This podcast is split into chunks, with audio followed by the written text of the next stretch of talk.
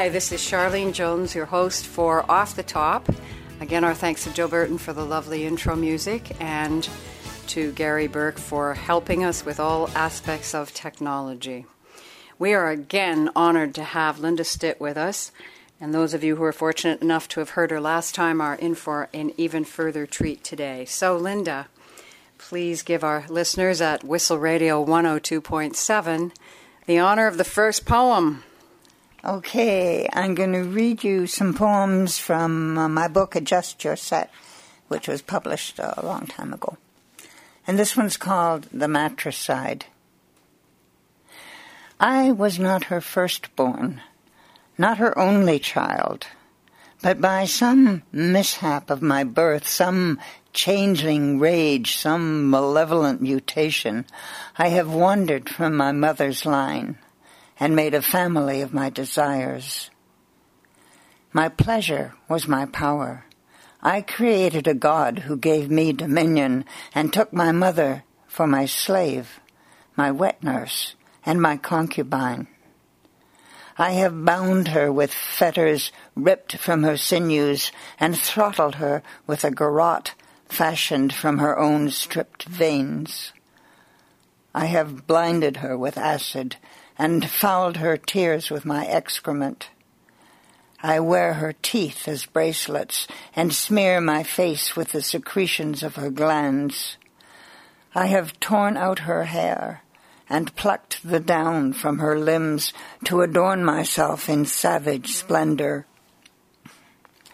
I have committed conflagrations, infernos, holocausts upon her skin and paid no heed to her convulsions. I have poured greed and hatred and holy wars down her throat and masturbated against her thighs as she shuddered, writhed, and vomited molten agony. I have shattered her eardrums and stolen her voice with noxious thunder, poisoned her exhalations of sweetgrass, cedar, sage, and uncorrupted smoke with mephitic fulminations of debauchery. I have sucked dry her bountiful teats which withheld nothing, and unsatisfied sunk my ravening fangs into her breast and gorged herself, myself, upon her blood. I have flattened her mounds with merciless blows and filled her crevices with degradation. I have pierced her organs and gulped her juices and cannibalized my siblings who sought a gentler share. I have saddened her and shamed her, degraded and debauched her, and yet she loved me and cradled me in her vast generosity even as she died.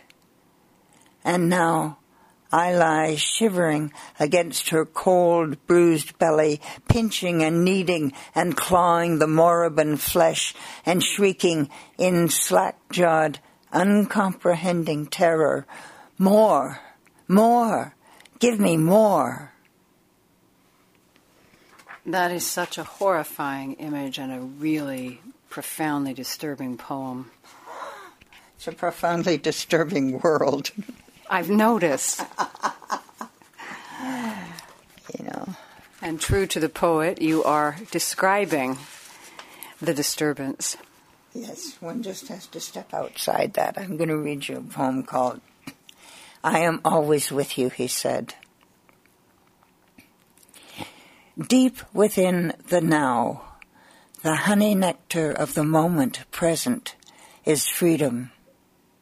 The universe peeks at me around a crinkled corner, squints at me from a dusty sunbeam, winks at me in a diamond ice drop, beckons me from a mirrored window, opens its infinitely petaled flower, presents itself in countless aspects. How could one, dancing in totality, be fettered by desire? Nothing is absent. Nothing is omitted. Nothing is excluded.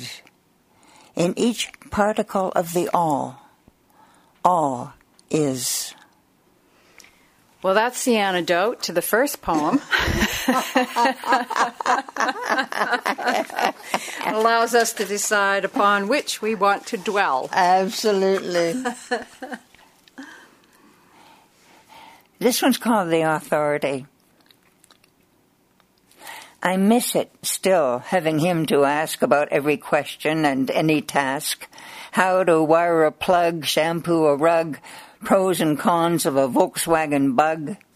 How to build a fire, how to change a tire, how to dress a lesion and strip a wire, where the fish are caught, how to tie a knot, how to sit a canter and post a trot, how to cinch a girth, help a mare give birth, a gelding's age and what he's worth, how to thread a pipe, how to hunt a snipe, how to tell if a cantaloupe is ripe, where to dig a well, who has land to sell, how lintel and sash are built parallel, how to sharpen a knife, live a blameless life, the proper deportment for a wife. What there was to know he knew, and he tried to tell me a time or two, the what, the where, the how. But hell, I didn't listen then, and I probably wouldn't now.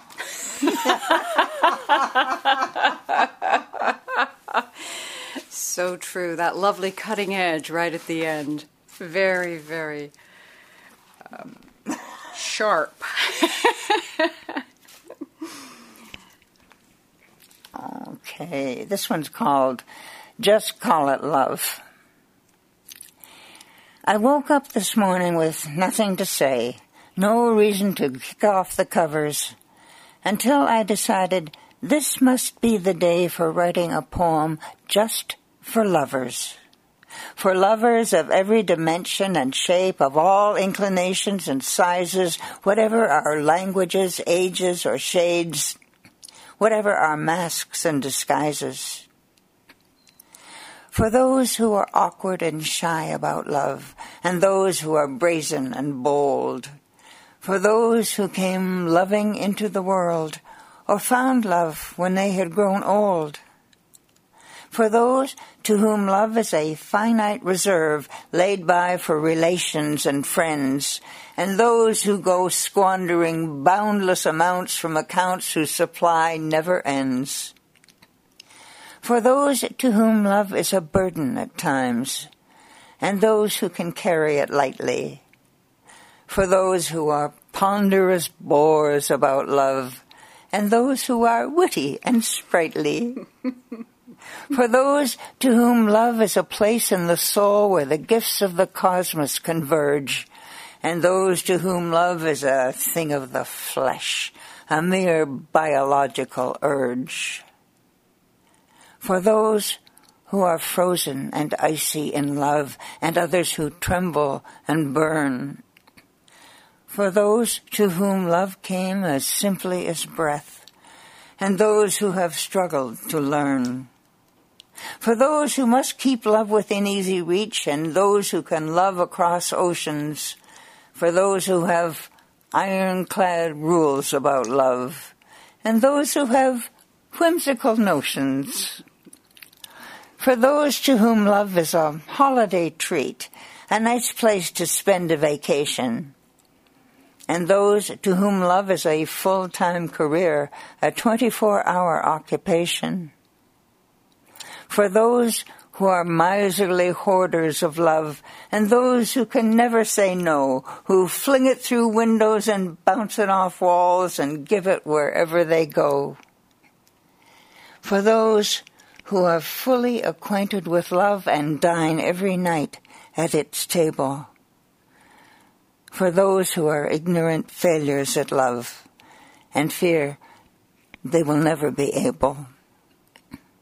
For all of us lovers, and all of us are, whatever our foibles or strengths, let's love to the limit and even beyond. Let's go to inordinate lengths. Let's love and let love be our glue and our guide. Let love be our choice and selection. If we let love connect us, then love will direct us and love us along to perfection. or as close as we could get. well said. And now, one of my favorite poems by you. This poem is 20 years old now, and it's called So Far. Well, I'm 60, and I've hit my stride. I've gained my soul, and I've lost my pride. Now there's nothing to lose and nothing to hide so far. Boogied on my birthday at the Cafe May. The love was flowing every which way. Seems to me like we're doing okay so far. I'm the same age as Elizabeth Taylor, so hi there, honey, and hey there, sailor, 'cause she sure hasn't let 60 derail her so far. I treat my body with respect, well, maybe a little benign neglect. It serves as well as I protect, so far. If you want to listen, I'll tell you the truth. Sixty isn't the fountain of youth. I'm long in the tits and long in the tooth so far. Life is suffering and life is pain, and I'd rather not pass this way again, but I'll laugh as long as I remain so far. Life and I, we've made a pact. We're getting along just fine. In fact, I'm not even trying to clean up my act so far. the memory leaves a lot to chance, but the heart's still harboring romance and the feet just want to get up and dance so far. I'm on the go and I'm in my prime. I may start slow, but I can stop on a dime. And it feels so good when I take my time so far. There are no limits to how we can grow. If the mind is clear, it will tell us so. Ignore the doubts that say you just go so far. There aren't so many things I could, but there are fewer that I should, so it's all to the good. So far, so good. So far. Wonderful, and thank you. We probably need one more poem. And let that be the uh, the answer to all of our prayers, which is one more poem from Linda. Linda, did you? Is that the answer to all our prayers? Like, are you going to stop now? yeah, that's one of the ways I love being around to call me up on it. Here's one. Okay, this is called Testament. I shall be reborn in ten thousand things as a spark of loving kindness an atom of compassion, a jot of joy, an iota of equanimity. All I have to bequeath is some mote of matter redeemed, some small consciousness, and the aspiration to evolve. Watch your breath. In every moment, you inhale the essence of countless Buddhas past and present. Be mindful. You are the coming into being of realization conferred by a transcendent universe. I endeavor to train myself to refrain from that which binds us all to suffering and separation. I leave you my little successes and the great work to be done. Are you leaving us now? I'm sorry to know it, Linda, for this moment, but we're going to come back with you again. Will you come back on to uh, Off the Top with us? Absolutely, anytime. Wonderful, and thank you so much. That's been a wonderful program of Off the Top, and thanks for listening, listeners of Whistle Radio 102.7. Charlene Jones signing off for today.